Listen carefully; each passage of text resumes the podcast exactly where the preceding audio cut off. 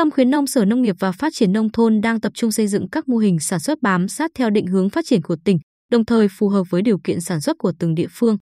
Các mô hình khuyến nông được gia tăng ứng dụng công nghệ cao, tiến bộ khoa học kỹ thuật. Theo đánh giá của ngành nông nghiệp, hoạt động khuyến nông ngày càng có nhiều đóng góp quan trọng trong phát triển sản xuất nông nghiệp.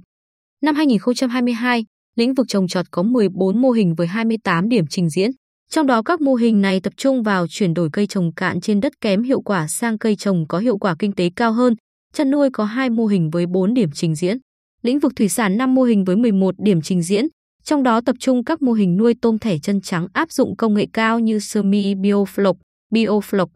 Từ các mô hình đã triển khai, Trung tâm khuyến nông đã tổ chức bốn cuộc hội thảo các mô hình khuyến nông đạt hiệu quả cao để nhân rộng ra toàn tỉnh. Thâm canh lúa cải tiến S R I theo hướng hữu cơ, thâm canh canh cây đậu phụng gắn liên kết chuỗi có sử dụng hệ thống tưới nước tiết kiệm, nuôi cá nước ngọt trong hồ thủy lợi gắn với tiêu thụ sản phẩm và nuôi tôm thẻ chân trắng ứng dụng công nghệ semi biofloc.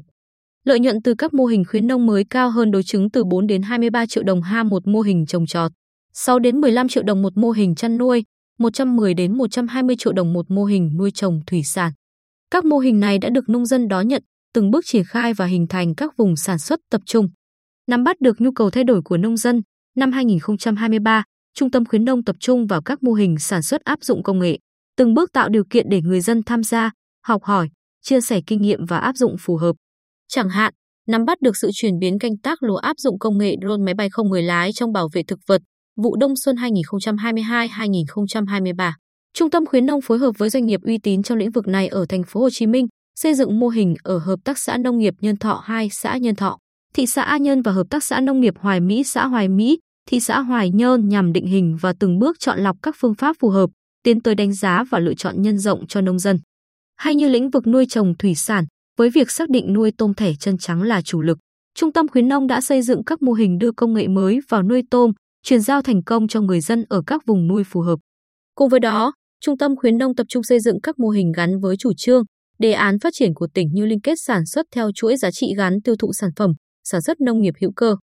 Hoạt động khuyến nông thay đổi theo hướng tăng cường ứng dụng khoa học công nghệ, thông tin trong tuyên truyền, đổi mới phương pháp kiểm tra giám sát, chú trọng đến tính hiệu quả và khả năng nhân rộng của các mô hình khuyến nông, phù hợp với quá trình cơ cấu lại ngành nông nghiệp.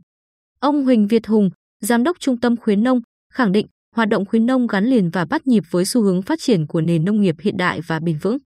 Những mô hình theo lối mòn giảm dần, thay vào đó là những mô hình sản xuất có tính ứng dụng cao và phát huy được các giá trị mới. Các mô hình khuyến nông phải đi từ thực tế nhu cầu sản xuất, thậm chí là các mô hình khuyến nông triển khai theo đơn đặt hàng của các địa phương phù hợp với định hướng phát triển của từng vùng.